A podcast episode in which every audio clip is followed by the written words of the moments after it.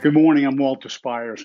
Got a very exciting, strong, powerful, challenging message from the Lord this morning from His Word beyond Sodom and Gomorrah. Beyond Sodom and Gomorrah, the, the God's judgment on a nation. And perhaps we'll talk about nations as we work on through and get to the United States. While Christians watched in horror from their pews. It's an indictment or challenge to the church as well. And so before we get into this, let me pray. Father God, thank you for your word. Your word is truth. And we thank you the opportunity to gather around your word and get in your word this morning to understand what you have for us to learn from these challenging lessons that were not learned many, many, many thousands of years ago even by your own people. So help us to lean in and listen and receive what you have for us today. Open our eyes to see, open our ears to hear, and our hearts to receive these things for Christ's sake. Amen. This word is, is powerful, and I don't mean it because it's me, I'm just a messenger. The Word of God is powerful, and the truth of the Word of God is incredibly powerful. And I think for such a time as this, this is a needed word and a necessary word. And so I'm going to start it today, probably go into next week as well, because to, what I want to give you today to make sure we set this up properly is, is to understanding in the background on Sodom and Gomorrah. Most Christians don't know very much about it, and most others have no idea what it means. And I think most Christians would casually say, yeah, that was Sodom and Gomorrah, and I think God destroyed them, or they were evil and wicked, and that kind of thing. And that's about the extent of it. And so initially, I, wasn't led to do this. And then the Holy Spirit uh, convinced me that I needed to go back and give us this background to help us understand, because because it's going to be important as we look at Sodom and Gomorrah, Sodom and Gomorrah, what happened there, what they did, their sin, then how it translates into what happened with the sins of God's own people, the Jews, what Jesus did in calling out the people of his time, and then finally how it applies to us. So there's really four pieces to this. So let's get started. The story of Sodom and Gomorrah is, is told in Genesis 18. So I'm going to give you a little background, and I'm not going to read all that to you. I'm going to be reading a lot of scripture here, but I'm going to point you to a lot of things that you can look up, and I have uh, put a number of these verses and references in the notes, which will be posted at least for this part um, Monday or Tuesday. So, Genesis 18, here's the background. Three angels, three men, angels that take on the form of men, and they can do that. That's one of the things that angels can do. It's been happening throughout created history. And they appeared to Sarah and Abraham. And Abraham, they prepared a feast for them. They brought them in. They invited them in. They always did that with strangers. People were always so hospitable to strangers. It was interesting. It was considered rude and embarrassing not to do so. And so they would uh, kill a fatted calf, so to speak, and prepare a feast for strangers to come in and invite them to stay. It was very different than it is today in our world, that's for certain. So they did that, and these three men, these angels, came to tell Sarah and Abraham that finally, after all these years of waiting on a son, that by the time they came back to see them the following year, Sarah would have a child, and Abraham would have a son sitting on his knee or a baby. And they and Sarah laughed. Sarah laughed because she was 89 and I believe Abraham was 99 because they were 100. Abraham was 100 when um, Isaac was born and Sarah was 90. And it was, um, it was, they were old. And they said, I'm, I'm past these years. And, and so, um, how can we possibly do that? How can that possibly happen? Well, anyway, it did happen. And those angels came to tell them that. And when they went to leave, and as they do, it simply observes that they look towards Sodom. Sodom and Gomorrah, that's another city, another area. It is suspected that it is south of the Dead Sea, that whole region. And we'll talk more about that as we move on. So this these angels, these men, so they look towards Sodom.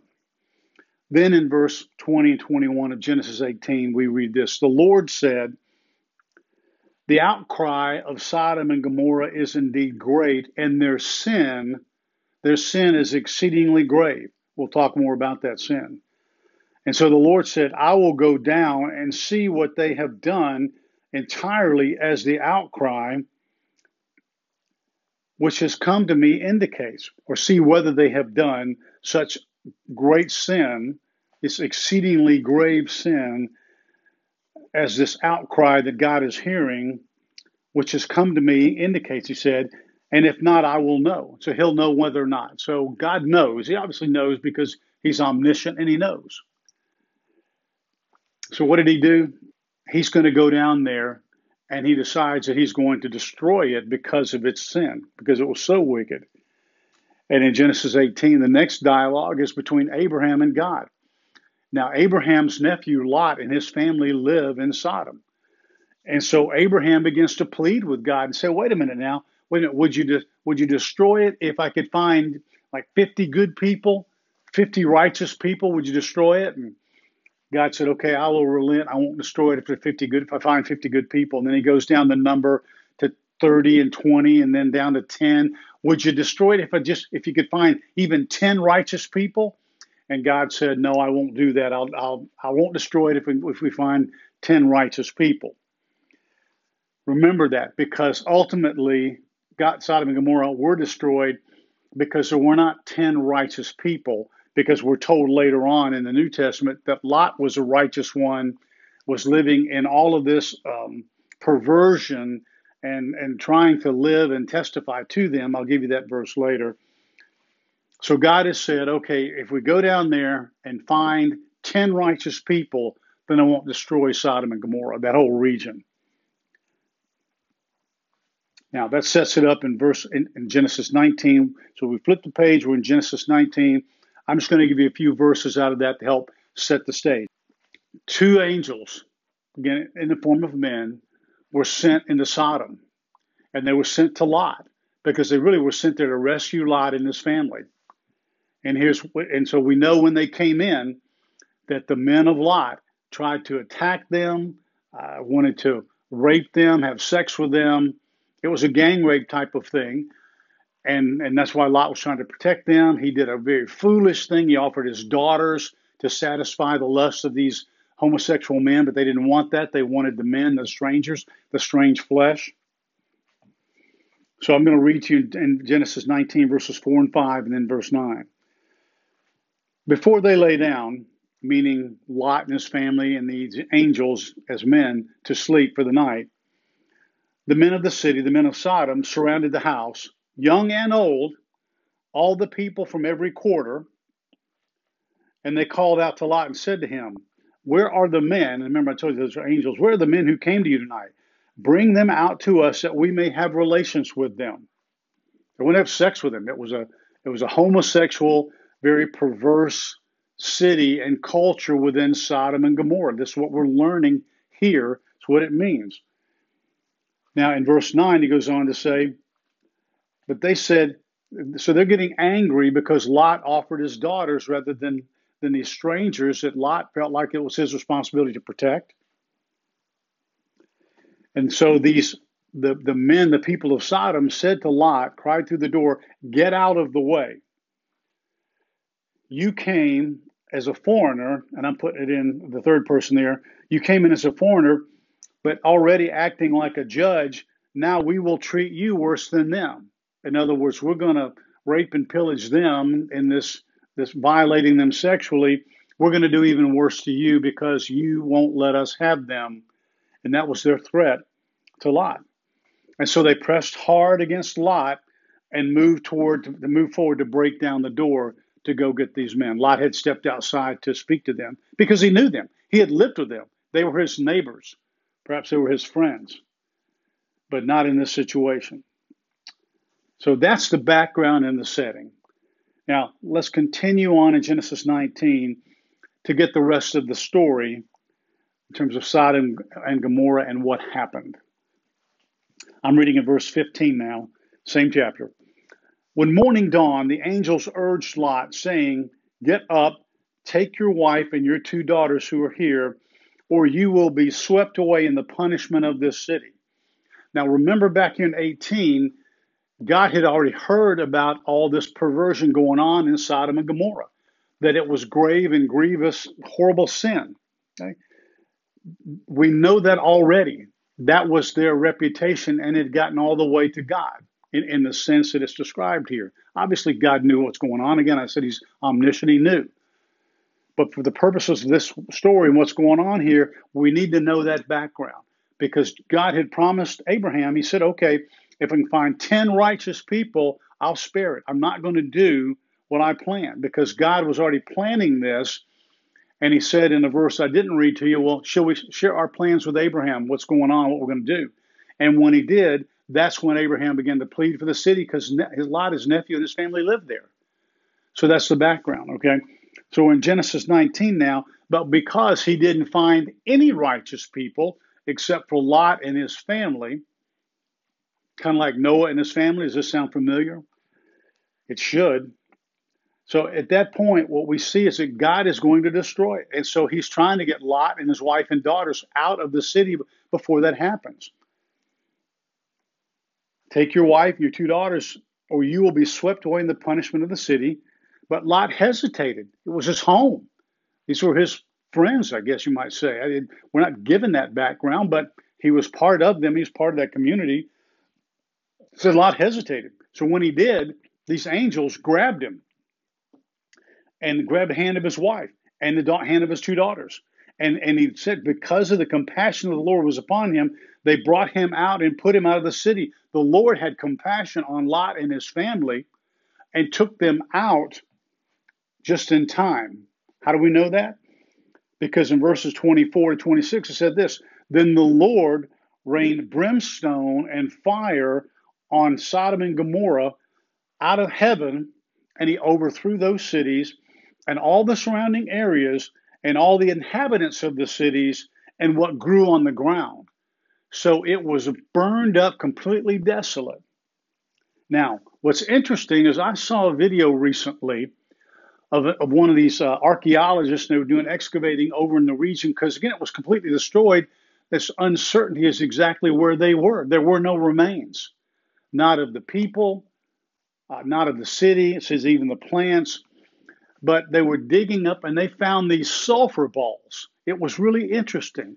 Uh, sulfur balls, and when they lit them, they put fire to them, they exploded. They were gaseous and they burned. And this is the brimstone that came out of heaven that God caused to, to, to destroy this place.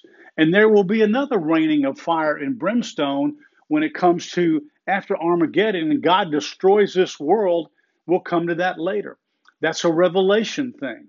Here we are in the book of Genesis, and God is using fire and brimstone, and it will happen again in Revelation. It is interesting, and you need to hold on to this when you're thinking about the, the entirety of the Bible and the work of God from Genesis to Revelation and the consistency of it.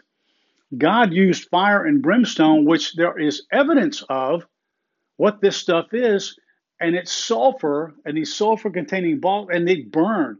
And it was really interesting to see these little things. I, I, I, was amazed when I saw it. I was amazed when I saw it. I had not seen it with my own eyes. I wouldn't know exactly if it was true, but it's it, it was true. I watched it there, unless it was staged.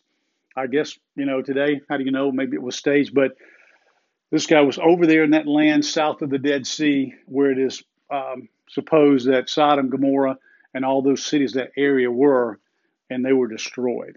Okay? So, one last word there. And this is interesting because it relates to all that we're going to talk about going through as well. The last verse of that passage says, But Lot's wife was behind him. She looked back at what she was leaving. She looked back and became a pillar of salt. Now, no one believes that a human being is turned into a pillar of salt. I, I do because I believe the Bible is the real and literal Word of God. She looked back. Said, Don't look back. Don't look back on where you've been. Don't look back because if you do, you're identifying with what I am destroying in that sin. And so she was, and she turned to a pillar of salt. Gone, dead. There's more to that story later with Lot and his daughters and some really unusual, strange things, but that is not our message this morning.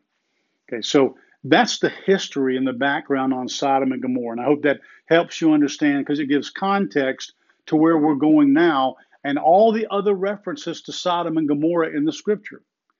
And I'm going to give you some of those, and I'm going to be real fair and honest in the way we look at this because there's some interesting comments, and I'll, I'll share that with you as we go. Now, we get to Israel, God's chosen people. The only nation, by the way, the only nation that was a nation of God, chosen by God. The only one in history, still the only one.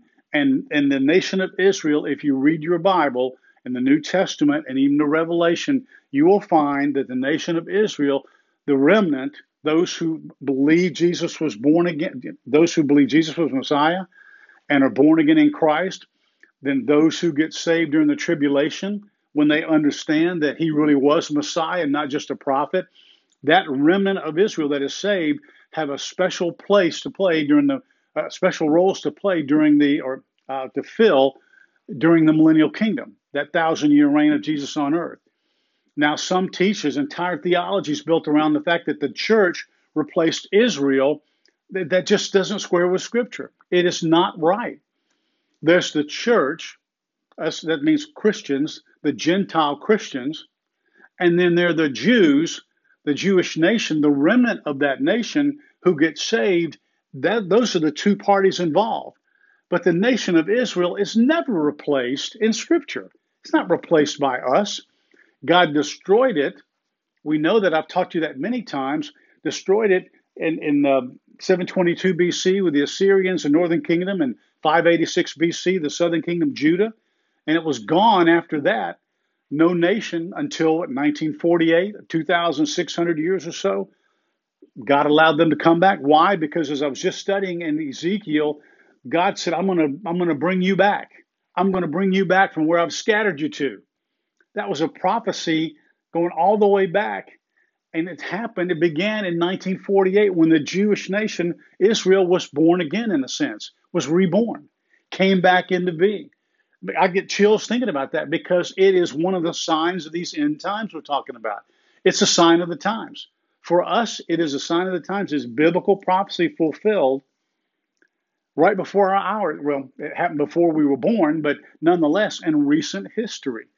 And the Jews are still the scorn, the nation of Israel, still the scorn of many nations, hated, and they will be attacked and the wars against Israel will be what actually brings about all these things that, that lead to end times. And the Antichrist, the beast, will go and make peace with Israel when he leads. And that first three and a half years will be great.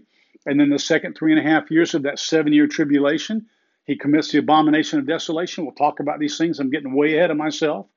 But you see, nation of Israel is pivotal in that. It's pivotal in that. It was in, in history, it is in the future um, time as well. But here's what happens the nation of Israel had become so perverse. I give you this background on Sodom and Gomorrah because here's what we're leading into. The, the subtitle of this for God's chosen people, his nation, the ones that he redeemed and saved, brought out of Egypt, out of bondage and slavery, gave them Moses, gave them all the other the judges, the prophets, uh, and Messiah came out of that from the line of King David. And all these David and Solomon and those, but most of the kings were horrible, awful men, but um, a few were not. But they were so um, sinful and evil and wicked. Yeah, this is God's people, the Jews. This is what God said in Jeremiah. And it said three times, I'm only going to read you one from Jeremiah 32. And the, the, the, subtitle I have of this part of the message is Worse Than I Could Have Ever Imagined. Worse than I could have ever imagined. What was God speaking about? Well, let's see. These are God's words, by the way. So he's, t- he's speaking through Jeremiah the prophet, Jeremiah 32 30, and he said this For the sons of Israel and the sons of Judah, that's both nations, okay, they split. God never intended for them to split, but they split the two kingdoms. Israel was a northern kingdom, Judah was a southern kingdom. So he's including all of them. For the sons of Israel and the sons of Judah have been doing only evil in my sight since their youth, all of their lives. The sons of Israel have only been provoking me to anger by the work of their hands, declares the Lord. They turned their back to me and not their face. And though I taught them, teaching again and again, how did he teach them? Through the law. Moses and the law and the prophets, God was teaching them. Here's the law that I gave you for your protection, to help you live righteously before me. But they were detestable but they put detestable things in the house, which is called by my name to defile it. They started worshiping idols. Idolatry was a huge thing. All the perverse things that they did. Let's keep going. But they built high places of Baal. They had these high altars called the Ashtaroth. They had high places. They worshiped Baal. The nation of Israel worshiping Baal like all the ites. They got sucked in and started uh, commingling and marrying and giving their daughters and sons in marriage to the to the pagans, all these different ites, the Hittites and the Amorites and the, uh, just uh, the Ammonites, and the, there's so many ites, and they ended up leading to the destruction of Israel. They put detestable things in my house to defile it. They built high places, and here we go. In the valley of Ben Hinnom, which was right behind Israel's this big ditch, this big valley ditch area where they burn rubbish and trash and stuff, and the fire burned forever the Valley of Hinnom, that is the one of the symbols for hell in the New Testament. We talk about that because it burns forever. That, that fire back there burned forever outside the walls of Jerusalem. That's the Valley of Hinnom. But here's what they did.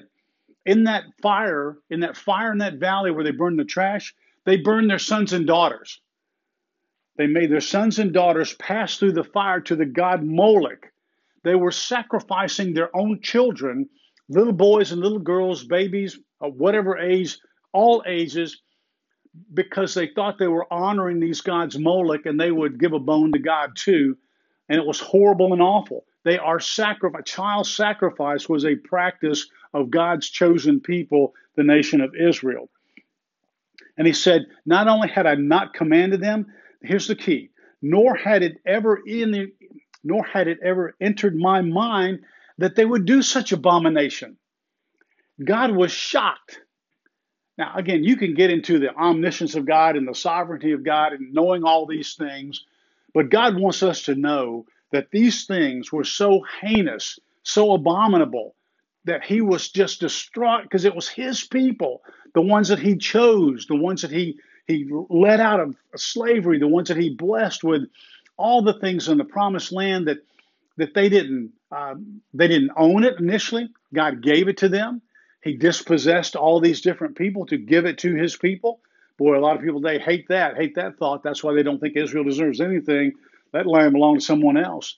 You know, God saw things differently, and God had already punished those people, and we can read about that in the lands of Canaan because they were pagan, and God talked about that as well. But He gave them that land. But what did they do? They just continued to mingle with all the other people. Church, listen to this. They started to mingle with all the other people from all the other cultures and things that they saw. Well, that's interesting. Huh. That's interesting. Well, you know, gosh, she's beautiful. He's a good looking guy. Well, let's just let's just uh, you know let's bring them all in and let's just commingle and, and and let's start having you know intermarrying and all these things. And this is not racial stuff, by the way, that I'm talking about. This is this is these are sins of the heart, sins of the flesh, that God told them not to do this, and now they were even so so debauched, so low and so evil, they were sacrificing their own sons and daughters in fire to another God. And God said, These are things so abominable, I couldn't have even imagined it. Couldn't imagine someone would do that. And I want to read a passage here and then give some explanation to it. So God again speaking through the prophet now Ezekiel, not Jeremiah, Ezekiel. And the way, Ezekiel was a prophet in Babylon. The southern kingdom, Judah, had been destroyed, overrun by the Babylonians. The Babylonians took back a bunch of the wealthier, smart Jews with them, Among them were Daniel, Shadrach, Meshach, and Abednego. They were actually their their Hebrew names were uh, Hananiah, Azariah, and Mishael. The other names were their Babylonian names. But uh, so they would take back the some of the officers of a country, those who appeared smarter, wealthier, and they took them back and they treated them pretty well. And they wanted them to be educated and trained in the ways of whether it was Babylon or Assyria or the Medo Persians. That's what they would do. That's how it worked when they captured a nation. They didn't destroy and kill everyone until they had taken and looted the money and, and the, the resources that they could get, and then also some of the people. And then others, they left the poor people behind just to fend for themselves and mostly die. And they would let people come and settle. It was an interesting way, but it wasn't necessarily always total devastation, at least not in this time.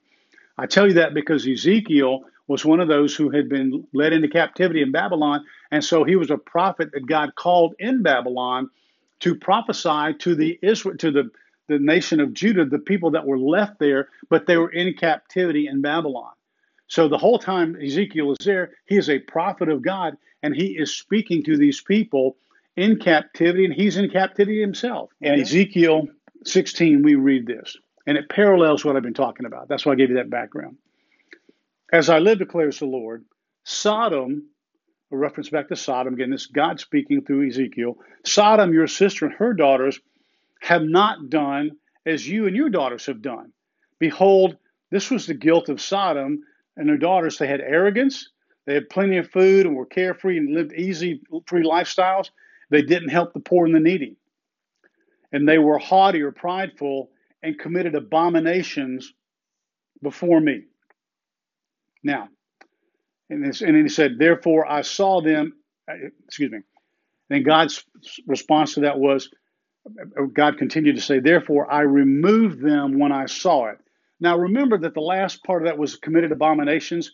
The word abominations there is the same word for homosexuality used in Leviticus 18:22.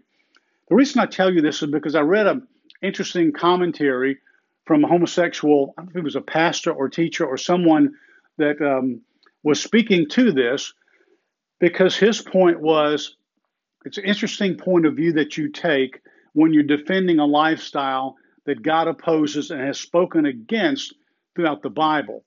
But the homosexual position on this was interesting, and I did read it, and I want to give fair representation to that.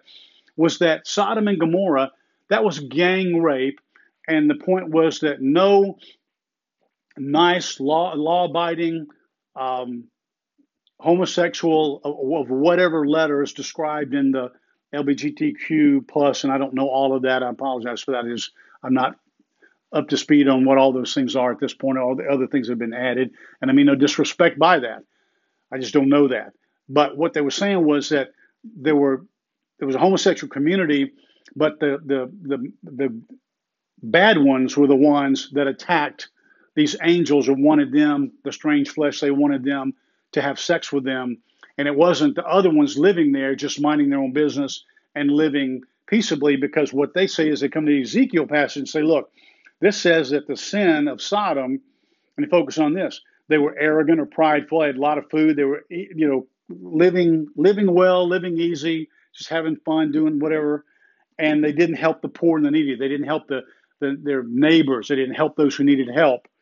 They focus on that. That was a sin it wasn't the licentiousness and the abominations of homosexuality and things that God called abomination. Well, that's not right because it's only partial truth. Because indeed, it says that right in Ezekiel that it says that their guilt of your sister, and it goes off through their arrogance, pride, but and they were, um, I guess, you know, plenty of food. It's interesting the choice of words here. And so they say, look, this is what it was. It wasn't our lifestyle. It wasn't that. But that's not true because when you finish that verse, it says, and they were that way. They were prideful and arrogant and not looking after the needs of others. And God was always talking about what? Looking after the needs of the poor. He made provision for the poor throughout his in his laws. He taught the nation of Israel that how to take care of people, that they wouldn't go hungry and be needy. God didn't want needy people among his people or even the strangers that came in.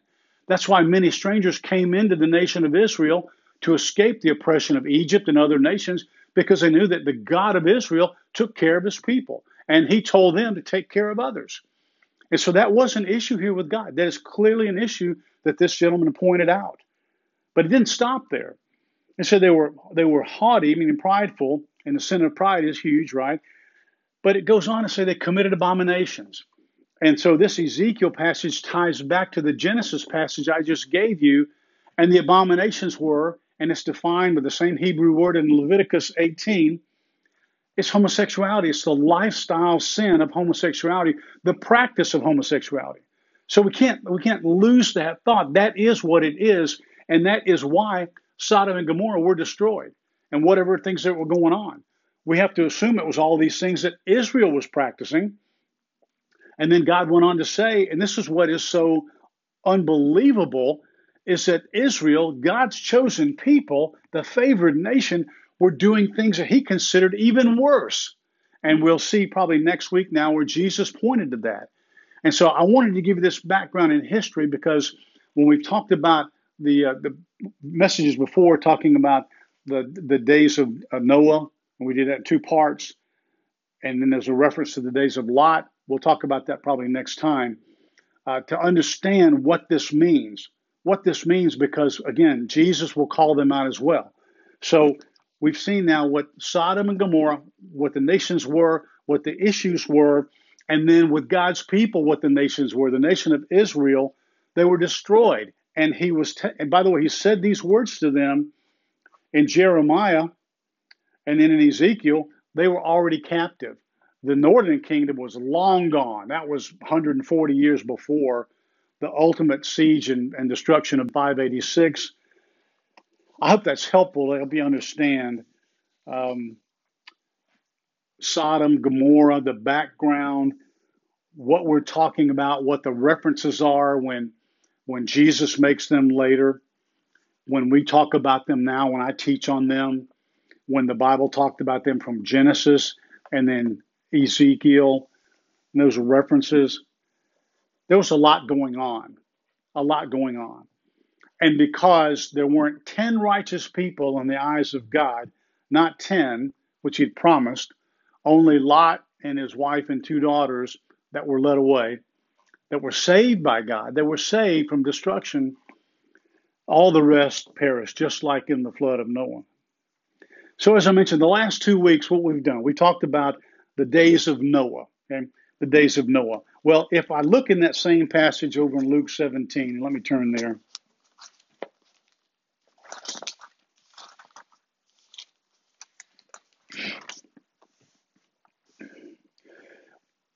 let me pick it up and just read in 26. And just as it happened in the days of Noah, okay, this was the second mention of Noah.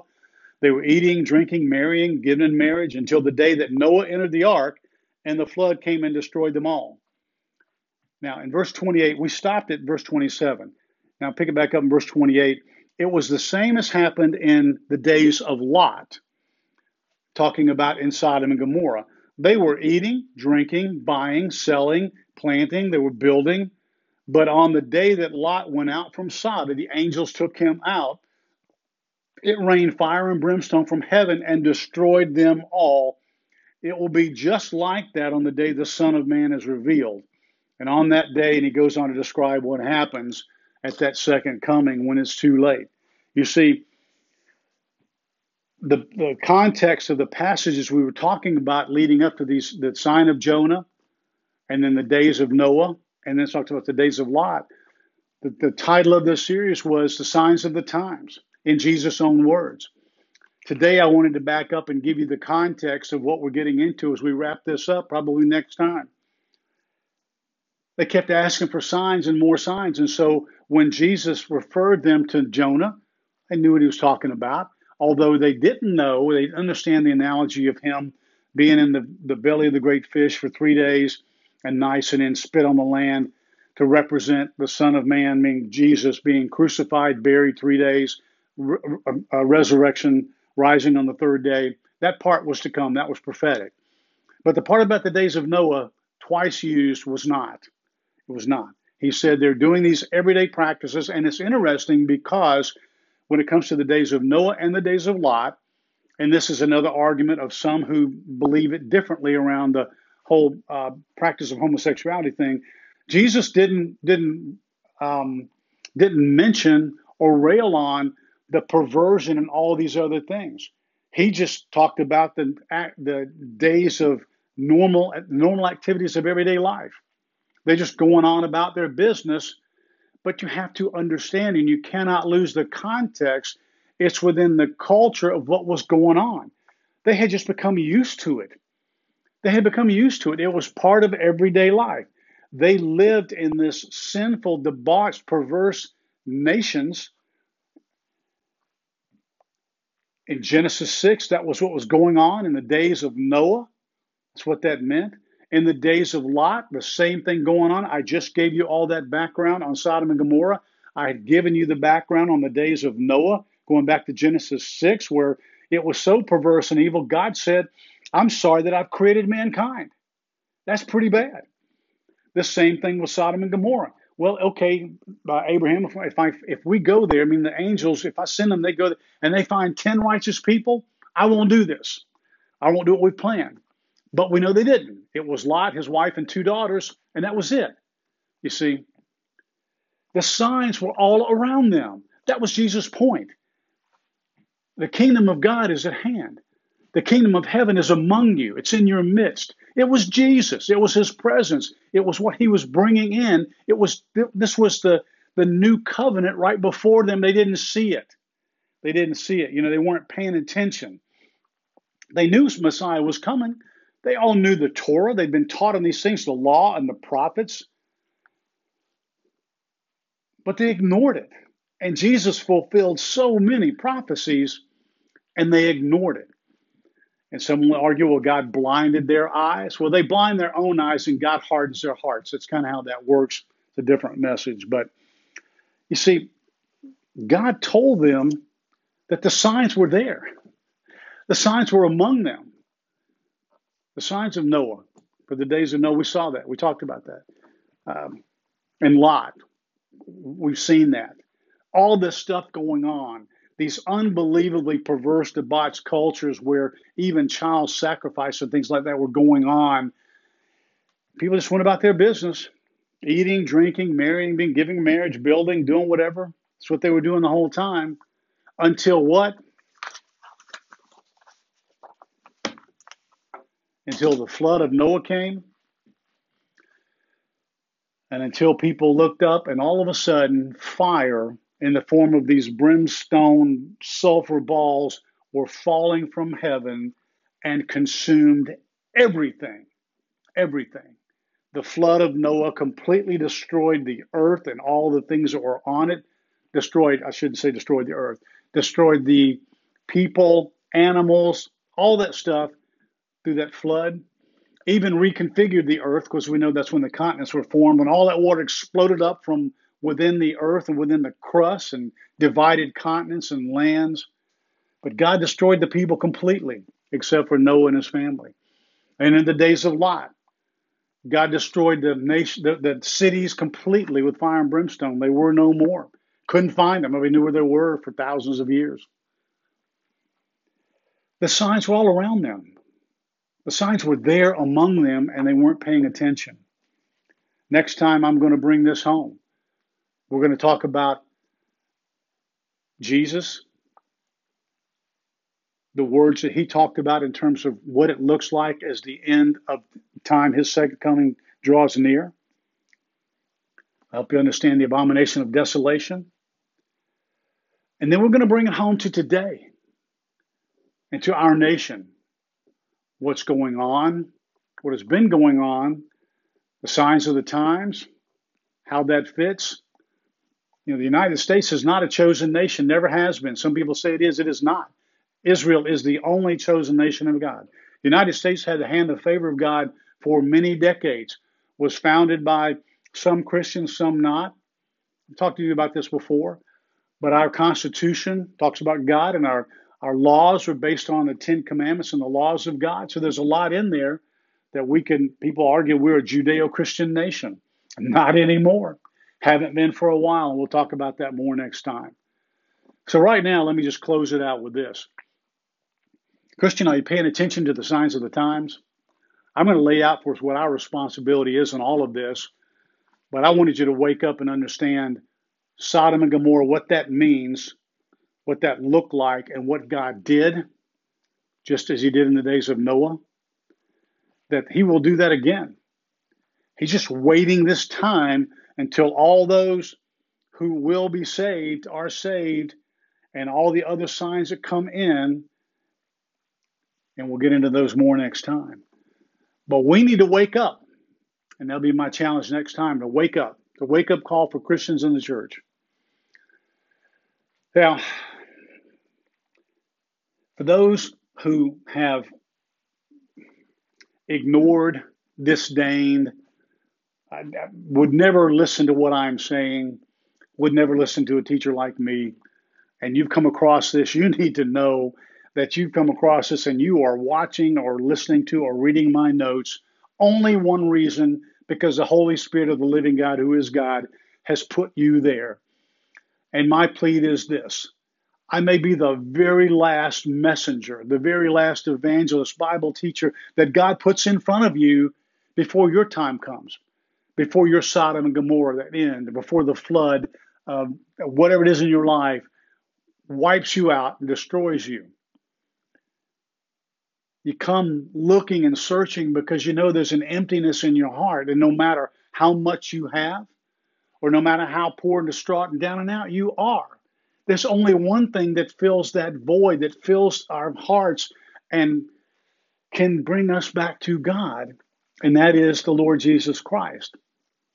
His death, well, let me back up, his perfect life, that sacrificial, merciless, bloody crucifixion, that blood that didn't just cover sins this time like it does in the Old Testament, cleansed us from all our sins, cleansed us from all unrighteousness, as John said in 1 John 1 9. Your stumbling block sometimes is the cross and Jesus, because Jesus said in John 14 6, I'm the way, the truth, and the life, and no one comes to the Father except through me. That's a deal buster for a lot of people. Might be the deal buster of all deal busters. Don't like the terms of that agreement. I'm sorry. I'm just here to tell you that that's what he said. That's who it is. And, and just come like us. Come understanding, man, I'm a sinner lost and I have screwed it up and I need help. I need a savior. I need I don't need someone who can just fix the problem right now, this, whatever issue is circumstantially. I need someone who can rescue me from myself and my sin, and that is Jesus Christ and Jesus Christ alone. So I pray that you will bow the knee, repent of your sin, confess that sin, and just say, Lord, I need a Savior. I need a Savior. And that you would receive Him and walk into His open arms today, born again, born again, changed mind, changed heart. Let Him begin to renew you and transform you, as Apostle Paul said, and He will. And it's a process. It's a process. And it happened overnight. Your salvation will occur at the moment you receive Christ as Savior, but the rest of it's a process. I wouldn't deceive you by telling you, oh, everything gets wonderful and great all of a sudden, boom, just like that. For most, it does not. But I'd rather walk through all this stuff with Jesus, my Lord and Savior, than to walk one more day alone, wondering where there's any help or hope. We have hope in Christ alone. Father God, thank you for this time, this message, your words. Oh Lord, I plead that someone receives this somewhere, somehow, in whatever form, and indeed bows the knee, confesses that sin, repents, and receives Jesus Christ as Savior. That angels in heaven are rejoicing because someone is doing that, even as I'm closing with this prayer. Oh Lord, I stand on your promise that your word will not return void I'm standing on that promise right now. And I pray in the mighty and matchless name of Jesus Christ, our risen Lord and Savior. Amen. God bless you and you have a great week. To learn more about how you can become a Christian or grow in your walk with the Lord and receive freely of all the biblically based content we have created or donate to help keep this ministry going strong, go to onlyjesus.life. That's onlyjesus.life.